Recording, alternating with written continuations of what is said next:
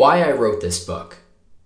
I wrote this book as much for myself as for you, dear reader.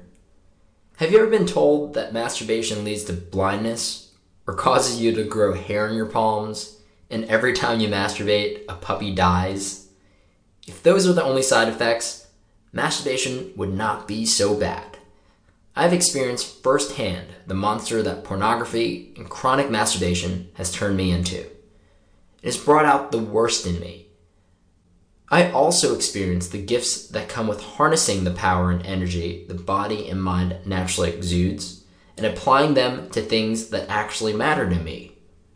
When we are born, we start off as a blank slate. Our experiences make us who we are. Pornography adds to that slate. Masturbation adds to that slate. If we spend a big chunk of our lives for example, almost 120th, as I have, in that masturbation mindset, it becomes ingrained in us. Though I give a few practical tips, this book is predominantly about mindset. We are all wired differently, and what works for me might not work for you. If something works for you, run with it. My hope is that by reading this, you will be able to actively and fully make the choice to stop masturbating and grab life by the balls instead.